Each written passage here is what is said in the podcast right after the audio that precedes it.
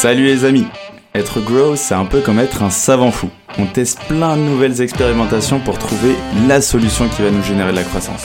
Quelles sont les bonnes stratégies à mettre en place? Quelles sont les méthodes qui marchent? Quel est le bon mindset à avoir? C'est l'objectif de Conseil de Growth, répondre à une problématique bien précise avec des solutions concrètes que tu peux implémenter dans ton business dès demain. Je suis Alexis Bouvet, cofondateur de la marque Tailleur et de l'entreprise Gross Hiring et je te souhaite la bienvenue dans ce podcast qui t'apporte un maximum de conseils pour booster ta croissance. Bonne écoute Bonjour à tous, bienvenue dans un nouvel épisode de Conseil de Growth et aujourd'hui euh, je suis super content parce que j'accueille de nouveau Martin sur le podcast, qui était venu il y a un peu plus d'un an. Euh, du coup, il y a un an et à peu près trois mois, trois quatre mois quand tu étais avant de partir, avant que tu partes aux États-Unis. Du coup, tu étais un des premiers épisodes, si ce n'est le premier. Euh, non, pas le premier, je crois que c'était euh, deux ou troisième. Et on avait parlé des jeunes à ce moment-là, de recruter justement des jeunes talents. Et là aujourd'hui, tu reviens, mais sur un tout autre sujet, parce qu'on suit pas mal du coup nos carrières d'entrepreneurs, et notamment sur le sujet de création d'événements. Tu as créé la Founders Night, un énorme mouvement entrepreneurial, etc. tu on a fait beaucoup d'événements. Je te laisserai présenter tout ça. Déjà, Martin, comment vas-tu? Eh ben, je vais au top. Je suis trop content de revenir euh, revenir ici. Je te propose qu'on se fasse une petite routine où tous les ans on se fait un un, petit, podcast. Et euh, non, non, mais euh, je vais super bien. Je suis ravi et je te devance en rentrant totalement dans le dans le vif du sujet puisque tu, tu vas me demander de me présenter. Vas-y, let's go. Parfait. Et je m'appelle je m'appelle Martin. J'ai j'ai entrepris, je suis, je pense, entrepreneur dans l'âme. Euh, j'ai décidé de faire une pause suite à mon passage aux États-Unis. Euh, J'étais pour lever des fonds. J'ai pas réussi à lever de fonds. En revanche, j'ai vu des choses euh, assez incroyables en termes d'entrepreneuriat et en termes d'événements.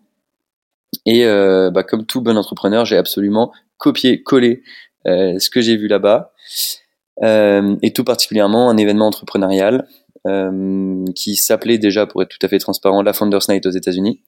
Euh, je me suis pas foulé sur euh, sur le nom quand je l'ai euh, quand je l'ai importé en France. La Founders Night, c'est un événement qui rassemble des entrepreneurs early stage essentiellement dans un cadre familial bienveillant et qui mise, qui prône sur la force collective, l'entraide, le partage et la transmission. Et donc, euh, on a fait un premier événement le 18 juin 2022 dans le sous-sol d'une salle d'escalade. On était déjà 200. Euh, et depuis, je me suis pas arrêté. On s'est pas arrêté puisque j'ai été euh, rejoint sur cette sur cette belle route. on a fait six événements à Paris, deux en région, des événements rassemblant entre 200 et 900 personnes.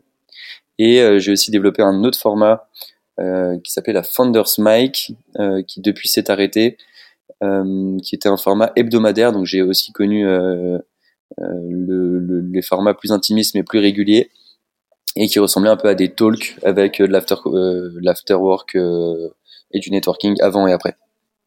Trop cool. En vrai, c'est incroyable, je trouve, l'engouement qu'il y a eu autour du mouvement et même assez rapidement. on sentait que ça répondait à un, bah, un vrai besoin quoi des entrepreneurs de se rassembler, de recréer un nouvel écosystème et, de se retrouver. Euh, pourquoi aujourd'hui, euh, bah, pour les personnes qui nous écoutent, tu vois, c'est important de créer des, bah, des événements, qu'on ait une entreprise euh, déjà installée, euh, qu'on soit justement une entreprise qui commence à naître, etc. Pourquoi c'est important justement de créer ce type de rassemblement? Ouais, je pense qu'on s'est pas mal, c'est pas mal perdu entre guillemets, euh, surtout suite à cette période tech, euh, période de Covid pardon, euh, dans justement un monde de la tech où on, on a pensé de manière quasi exclusive sur du digital. Je suis absolument persuadé qu'aujourd'hui l'événement, la rencontre physique est l'un des canaux de communication, voire des canaux d'acquisition les plus solides qui existent. Et ça, bah, je sais que vous aussi vous faites euh, euh, des événements. Globalement, les, entreprises euh, l'ont compris, mais l'ont peut-être pas assez exploité. Donc, faire un événement, c'est l'occasion de montrer à tes users, à tes clients, à tes prospects, à ta communauté, à tes partenaires qui tu es. Et si on creuse encore et qu'on frôle le, le philosophique, c'est de montrer qui sont les humains qui portent le projet. Parce que bah, une landing page, du mailing, un compte Instagram, ça fait partie de ton identité de marque, de l'identité de ton ta boîte, mais ça dit pas vraiment qui sont les, les, hommes et les femmes qui se cachent derrière. Je crois que l'événement a vraiment cette ce super pouvoir de euh, lier des humains à des projets. Euh, donc pour moi, en quelques mots, c'est pour ça que c'est absolument euh, essentiel de, de, créer, de voire de miser sur, sur l'événementiel. je suis entièrement d'accord avec toi. Donc on a lancé du coup des événements avec Grossaring.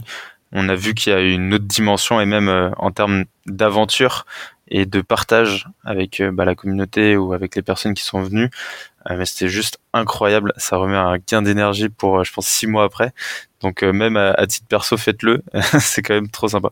Non mais c'est clair, t'as raison. Et il y a aussi vraiment cette partie égoïste de parce que tu vois, t'as beau voir des gens qui s'inscrivent sur ta plateforme, voir des likes sur LinkedIn, voir des followers sur tes réseaux sociaux, de mettre des visages derrière derrière cette traction digitale, ça change absolument ta vie, je trouve, d'entrepreneur. Euh, ça c'est le vraiment le côté un peu euh, égocentré du truc. Et de l'autre côté, bah il y a ce côté building public, tu vois, de euh, de permettre aux gens de te rencontrer. Euh, ça les fait monter dans ton dans ton dans ton navire, dans ton bateau. Ça les fait euh, devenir des ambassadeurs même de ton de ton mouvement. plus beaucoup plus que que si tu si tu les as jamais rencontrés quoi. Ouais, entièrement d'accord. Et du coup, toi qui as créé beaucoup d'événements, notamment avec la Founders, euh, c'était quand même des grands succès, c'était quand même assez incroyable. Quelles sont les étapes selon toi pour créer justement ces événements remarquables, pour se faire remarquer, se différencier, et surtout proposer une, une bête d'expérience? Ouais. Euh...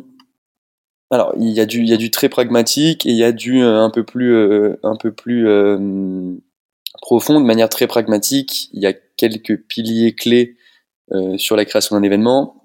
Évidemment, il te faut une date, euh, mais euh, mine de rien, tu vois, la date c'est un vrai sujet. moi, à titre personnel, je me suis rendu compte que il y a une, il y a une, il y a un délai qui est que tu peux pousser en fait, et tu, tu augmentes pas la qualité de l'événement en poussant le délai. Je m'explique parce que là je parle chinois. Il y a des gens qui disent, OK, l'événement, on le met dans 4 mois parce qu'on veut que ce soit un truc de fou. Et donc, on va le préparer pendant 4 mois. Et en fait, a un vrai sujet parce que euh, c'est un peu comme quand tu avais des profs qui te donnaient des devoirs pendant un mois. Tu te retrouvais tout le temps à les faire si tu étais un petit peu studieux une semaine avant et si tu étais comme toi et moi probablement toute la veille.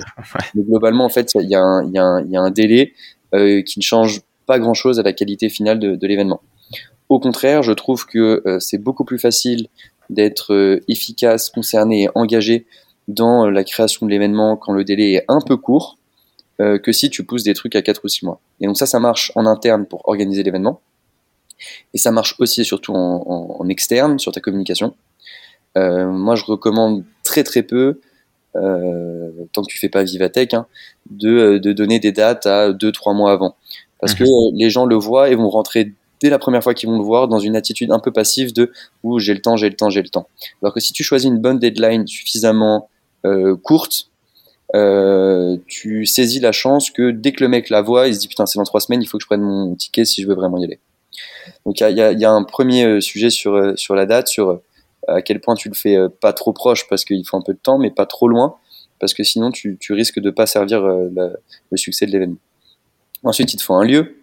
Euh, un milliard de trucs à dire sur le lieu. Il faut évidemment un lieu, un lieu approprié. Nous, on s'est beaucoup battu pour avoir vraiment des lieux euh, atypiques, euh, des lieux intéressants. Je pense qu'il y a des gens qui pensent que le lieu c'est annexe, que tant qu'ils font un événement et qu'il y a telle et telle personne, ça vaut le coup. Moi, je suis persuadé que tout comme chaque relation est pas mal dépendante du contexte dans lequel elle a lieu, en fait, chaque événement va être assez dépendant du contexte, c'est-à-dire du lieu dans lequel il a lieu.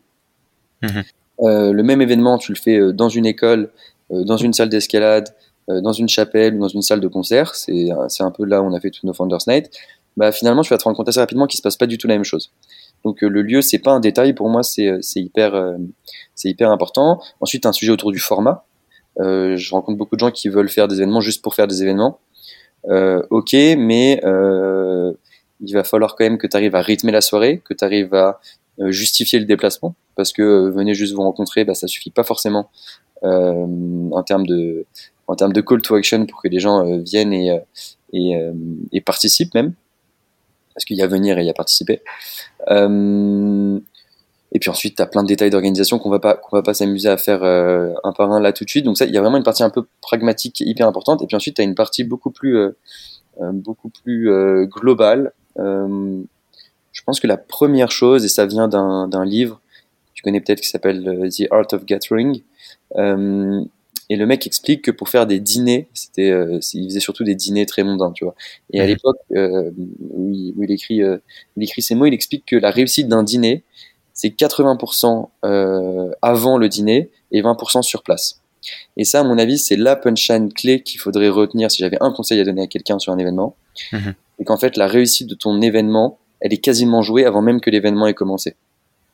Sur comment est-ce que tu communiques, qu'est-ce que tu transmets aux gens, euh, qu'est-ce que tu as envie qui euh, ressentent euh, en attendant la date, en se déplaçant le jour J? comment tu justifies aussi ton événement? c'est un peu comme comme dans tout projet, il faut un why et ça c'est aussi un truc qui je trouve est vachement sous côté chez toutes les personnes qui viennent me voir pour que je les aide à organiser des événements. C'est elles viennent, elles ont pas trop de why. Nous, on a envie d'organiser un concours de pitch. Nous, on a envie de faire un événement networking pour pour les recruteurs. Mais ça, ça suffit pas, tu vois. Tu peux pas faire juste un mhm. événement de networking pour les recruteurs. Il faut que tu dises que tu fais euh, un événement qui rassemble les recruteurs du nouveau monde du recrutement digital. Il faut que euh, tu aies vraiment un, une mission et des valeurs qui, dès le day one, soient hyper claires, hyper faciles à dire et hyper faciles à transmettre pour tes participants. Euh, parce qu'il faut à tout prix que chaque participant qui vienne à ton événement en ramène au moins un, voire deux. Mhm. Et donc, si lui, il n'arrive pas à expliquer ce que tu fais, il ramènera jamais personne. Voilà en quelques mots, et je pourrais en parler pendant des heures, euh, ce que je vois comme tips un peu euh, fondamentaux sur euh, comment est-ce qu'on fait pour qu'un événement soit, soit réussi. Trop cool. Et en vrai, c'est ultra intéressant si on peut creuser justement ce que tu dis de comment faire en sorte bah, qu'il y ait un peu cet effet boule de neige, tu vois, que la personne arrive à bien communiquer ton événement pour rassembler d'autres personnes. Est-ce que toi, tu as remarqué des leviers qui ont fait que bah voilà ton événement il est affiché, tu l'as communiqué, tu as tes premières personnes qui sont là. Euh, quels sont les leviers que tu vas activer pour vraiment que tu arrives à booker le nombre de places que tu avais en tête, faire en sorte que ça fasse un, un effet de, pas un effet de man, mais un wow effect, tu vois, et faire en sorte qu'il y ait plus de personnes qui s'inscrivent? Ouais. Euh, il y, a plus, y a plein d'éléments de réponse. Le premier, je l'ai déjà évoqué, c'est l'histoire de la, de la deadline. Je pense qu'il faut euh, que tu puisses créer du FOMO, de la tension, euh, et cet effet wow euh, du jour où tu annonces l'événement jusqu'au jour J de l'événement. Et donc, en fait, si tu le fais trop longtemps avant, tu vas pas tenir cette tension. Euh, je pense qu'il y a un sujet autour euh, bah, du FOMO euh, sur euh, le nombre de places. C'est quand même le, plus, euh, le, le, levier le plus fort que tu as quand tu fais de l'événementiel. Attention à pas se perdre dedans. Nous, on, a, on en a été victime, mais quand tu répètes tous les jours qu'il reste que trois places, bah, au final, les gens se doutent qu'il reste pas que trois places ou alors que tu as vraiment du mal à les vendre.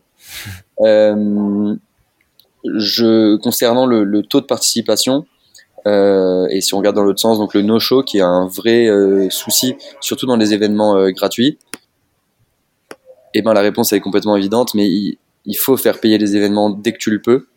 Alors il y a plein de cas où ça se justifie pas et, et, et les gens y arriveront pas, mais dès que tu peux faire payer un événement, même 2 euros, euh, 2, 3, 5 euros, tu vois, euh, mhm. tout le monde sait que tu vas pas t'enrichir grâce à ça, mais tu minimises vachement le taux de no-show. Euh, à titre d'exemple, sur euh, à Paris sur des événements pro, quand l'événement est payant, tu as entre 10 et 15% de, euh, de no-show. Euh, dès que l'événement est gratuit, tu es plutôt entre 40 et 50% de no-show, tu vois. Ouais, ça c'est la moitié. Euh, et tu as certains cas où ça passe à 60 ou 70, tu vois. Donc il y a vraiment, quand tu fais pas payer, un, un rabais à faire sur le nombre de participants qui est assez, qui est assez phénoménal. Euh, je pense déjà si tu si arrives à gérer assez bien euh, ces éléments-là, euh, normalement tu fais venir du monde à tes événements. et je rappuie quand même sur le why, tu vois. Euh, tu peux pas faire juste un concours de pitch. Il faut expliquer pourquoi est-ce que ton concours de pitch il est, il est, il est, il est exceptionnel, il est différent. Euh, et, euh, et, je l'expliquais là récemment à, à, une fille qui organise un événement. Je pense aussi qu'il faut, il faut que ça s'inscrive dans un mouvement. si jamais les gens ont l'impression que c'est du one shot, qu'il va y avoir un événement et que c'est terminé, euh, ça donne pas très envie. Les gens, ils ont envie de d'écrire avec toi une partie de l'histoire. Mhm. et donc pour ça, il faut vraiment que tu expliques l'avant, mais aussi l'après, et que même si tu es pas là pour mentir, tu laisses penser que c'est le début d'une série, d'un mouvement de, basé sur la rencontre, sur l'échange, et qu'il faut être là dès le début de l'histoire, tu vois. Mhm, mhm. Ouais, entièrement d'accord. Le, côté récurrence fait que bah t'as pas ce côté, ouais, comme tu disais, bah one shot. T'as le côté engagement, t'as le côté vision long terme, et même euh, bah là je pense que toi tu on te le demandait euh, tout le temps de bah quand est-ce qu'elle est la prochaine Founders? Donc cette phrase elle est trop cool parce que du coup les gens mettent la Founders comme un moment euh, de leur année récurrent où ils vont pouvoir faire du networking échanger avec des personnes et surtout il y a la crédibilité d'un événement qui a marché et du coup le prochain événement marchera forcément entre guillemets donc assez assez cool il y a un levier aussi que je trouvais intéressant que bah, tu mets en place aussi c'est euh, pour bah, justement maximiser ce taux de conversion et faire en sorte que tout le monde vienne. Le, la génération de tickets. Euh, nous, on avait fait avec Eventbrite. Tu vois, on faisait, nous, on fait toujours des événements gratuits, par exemple. Et on s'est, on, bah, on s'est rendu compte qu'en faisant un Eventbrite avec un ticket qui arrive dans ta boîte mail et que tu dois montrer à l'entrée, bah, tu es beaucoup plus engagé parce que tu as un support, tu as quelque chose un peu plus euh, officiel, entre guillemets. Et vous, vous le faites très bien, du coup, avec la Founders. Est-ce que, est-ce que tu peux nous en dire un peu plus, toi, de ton levier? Ouais, euh, bah effectivement.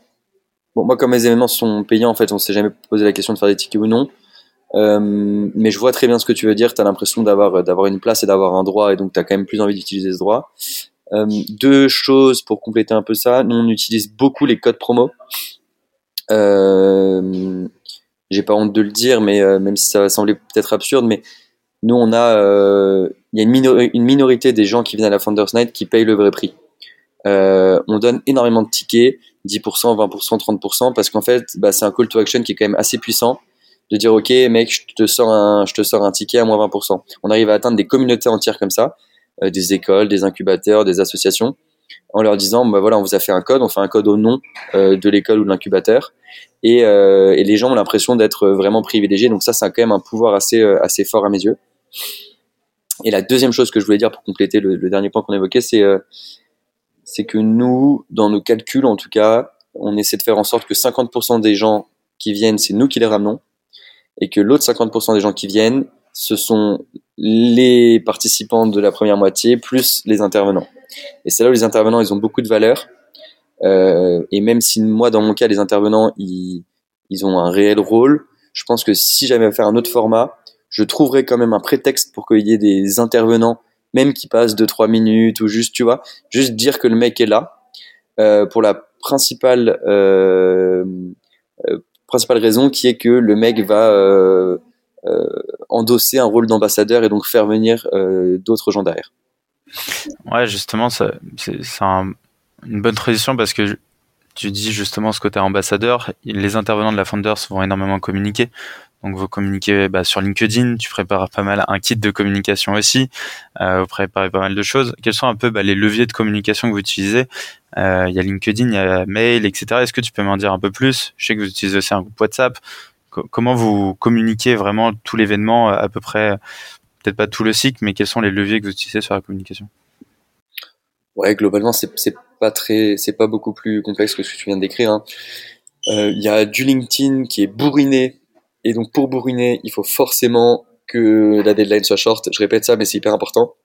Donc nous, on préfère annoncer presque les événements dix jours avant la date, mais être sûr que pendant dix jours, on parle que de ça, plutôt que de faire un mois avant et de devoir en parler d'un peu de ça puis d'autres choses, tu vois.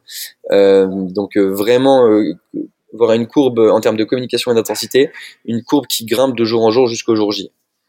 Euh, on a évidemment une base de données avec tous les gens qui sont déjà venus, et donc ça nous permet de de sortir des flow mailing euh, derrière.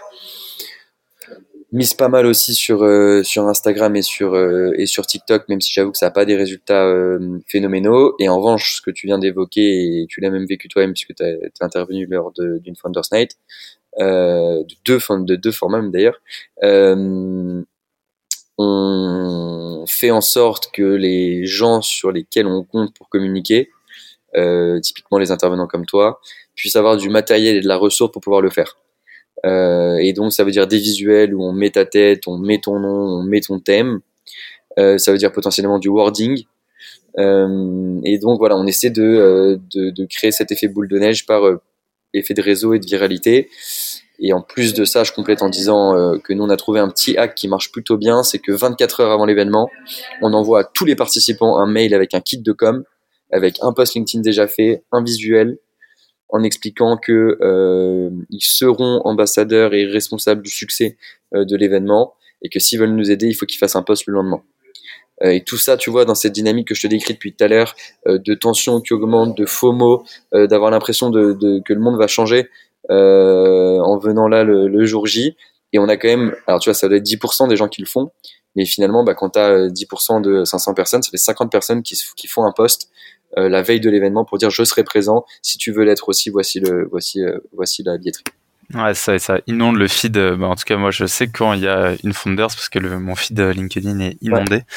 Donc là, on a vu justement comment bah, créer cet événement, communiquer. Euh, et du coup, le jour J, est-ce que tu as quelques petits tips, même si les événements seront forcément différents parce qu'il y en a où il y aura des pitchs, euh, d'autres non, etc. Est-ce que tu as certains petits, voilà, petits tips pour l'événement en lui-même? Euh, ouais, bah, c'est pas, ça va pas être facile à expliquer, mais il y, a une, y y a une question de posture. Et je dis pas que je le fais bien, mais je pense que j'ai, en tout cas, c'est un, un sujet qui, que j'ai, que j'ai eu en 15, 20, 30 événements à, à traiter. Euh, je suis allé des événements où euh, où les organisateurs profitent pas du tout de l'événement et où en fait tu sais ils subissent l'organisation de l'événement euh, et en fait c'est un peu le, le tips ultime que j'ai à donner c'est que peu importe la typologie de l'événement l'humain est sensible au bon moment et donc il faut euh, vraiment être dans cette logique presque animale de bon moment euh, et un bon moment c'est un moment où tu es bien accueilli euh, où les gens sont sympathiques, où les gens qui organisent sont agréables euh, et où tu te sens, tu vois, chez toi. Euh, je dis pas qu'il faut organiser une fête et que c'est les mêmes règles que pour faire un apéro, mais il y a quand même finalement beaucoup beaucoup de liens entre euh, l'apéro que tu fais chez toi qui est réussi et un événement professionnel qui serait réussi également. Il y a l'humain, il y a la bienveillance, il y a le fait de, il y a ce côté vraiment chaleureux de, vas-y tu entres chez moi, mais maintenant ça devient chez toi aussi. donc sur le jour J, plein de micro tips, mais le gros tips qui, que je vois qui est pas forcément assez exploité, c'est euh, ce côté euh, accueil chaleureux de euh, comme à la maison et maintenant c'est à toi de faire en sorte qu'on passe un bon anniversaire, tu vois, pour caricaturer le truc. Ouais, que tout le monde mette sa, sa pierre à l'édifice, soit pas forcément ascendant, et ça c'est assez cool aussi, je trouve, à Founder, c'est à côté bah, networking, etc., où tout le monde, bah, heureusement qu'il y a les gens, parce que sinon déjà l'événement n'est pas lieu, mais tout le monde contribue au succès de l'événement, à sa sauce. Et après l'événement, il y a, j'imagine aussi pas mal de choses à penser. Et on pourrait se dire, ouais, l'événement il est fini et, c'est bon, euh, on, a fait notre taf. Quelles sont toi les actions que tu as l'habitude de mener après un événement, euh, un événement Founders par exemple Ouais, alors c'est pas là où je suis le meilleur, j'apprends encore beaucoup, euh, parce que le plus dur est quand même passé quand l'événement est passé. tu vois, en tips récent qu'on a mis en place, il y a un truc, y a un truc qu'on n'a pas évoqué, mais c'est tout le sujet de la captation. Euh, un événement, il d'abord réunir 200 personnes. S'il n'est pas capté, tu auras euh, fait du bruit qu'auprès de 200 personnes. S'il est bien capté, que ce soit par la vidéo, par la photo, euh, tu vas pouvoir derrière en fait euh, quasiment faire profiter 1000, 2000, 10 000 personnes derrière de ce même événement. Donc il y a un vrai enjeu autour de la captation. Ça pourrait même être ton poste de dépense numéro un. C'est permettre à l'événement de rayonner grâce à l'image encore plusieurs jours, voire plusieurs semaines au-delà. Euh, et concernant ça, nous, on a un truc qu'on a mis en place là depuis deux ou trois éditions de la Founders Night, c'est qu'on demande au photographe, sur les 100 photos qu'il va nous rendre à la fin, on lui demande de nous en donner 10 euh, le soir même, donc il rentre chez lui 2h du mat, il nous en fait 10 entre 2 et 2h30 qu'il nous envoie.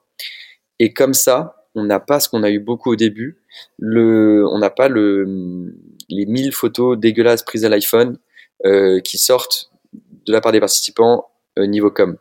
Donc ça permet que les premiers euh, posts euh, dès le lendemain aient des photos hyper qualitatives. Parce qu'en fait, tu as une vague forcément derrière si l'événement a été réussi.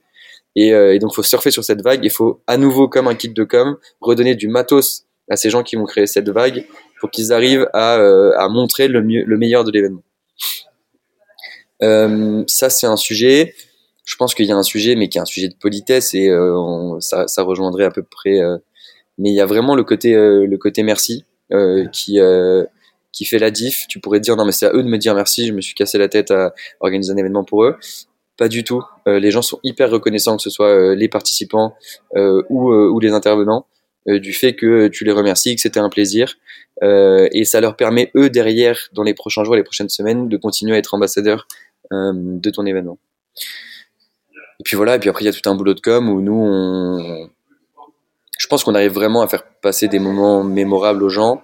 Euh, mais pour ça, et pour que ça se disperse et que ça, l'information soit transmise, bah, il faut le lendemain le redire, euh, réexpliquer ce qui s'est passé, pourquoi ça a marché et profiter de ces dernières vagues de magie euh, pour commencer à teaser la prochaine fois. Euh, c'est fou dans l'événementiel pour moi qui fait que ça pour le coup depuis neuf mois tu deviens une star dix jours avant l'événement, tu es encore une star trois jours après, et après tu disparais et les gens oublient. Et donc il faut que tu puisses puiser un maximum de ressources de la part de tes participants et de tes partenaires euh, sur ce sur ce, ce, petit délai, cette petite fenêtre de tir que tu as, et leur prendre et leur donner aussi d'ailleurs au passage un maximum pour la prochaine fois. Ouais, ça c'était trop cool. Je me souviens quand, quand on était passé, tu nous avais filé euh, bah, une petite photo euh, souvenir de l'événement qui est trop sympa. Euh, que après, bah, paf, on peut balancer sur LinkedIn et puis même ça a un petit souvenir. Moi, je me souviens très bien de cette photo. Elle est trop cool, elle est assez mémorable. Et c'est vraiment ce que vous avez à, transmettre avec la Founders. C'est quand même assez cool. Euh, bah merci Martin, tu nous as filé énormément de tips pour la création d'un événement, surtout qu'il soit mémorable. Ça c'est ultra ultra important. Avoir un why ultra fort. Est-ce que tu as un dernier tips, un dernier euh, conseil d'amis? Pour ceux qui nous écoutent Ça peut être sur euh, l'événementiel, ça peut être euh, sur l'entrepreneuriat, ce que tu veux. Ouais. non, non, mais si on va, on va rester dans l'événementiel. J'ai dit que l'événementiel était le canal de communication ou d'acquisition le plus fort et j'en suis persuadé. En revanche, c'est le seul canal de communication d'acquisition euh, qui marche pas euh, s'il te fait pas kiffer, s'il te fait pas vibrer. Euh, tu peux faire une séquence de mails, euh, même si c'est pas ton grand kiff. En revanche, tu peux pas faire un événement si ça te fait pas vraiment plaisir. Euh, et donc, le secret d'un événement réussi, c'est soi-même de, de, se faire kiffer un maximum. Ouais, prendre un max de plaisir. Trop bien. Merci Martin, c'était trop trop cool. Je te dis à très vite et prends soin de toi. Salut Alexis, merci pour tout. Salut, ciao. J'espère que cet épisode t'a apporté de la valeur. Si tu veux me motiver et me soutenir pour faire encore plus de contenu, tu peux mettre 5 étoiles sur Apple Podcast et me confier tes problématiques en commentaire. Tu peux aussi le partager autour de toi si tu penses qu'il peut aider. On se retrouve la semaine prochaine pour un nouvel épisode. En attendant, prends soin de toi.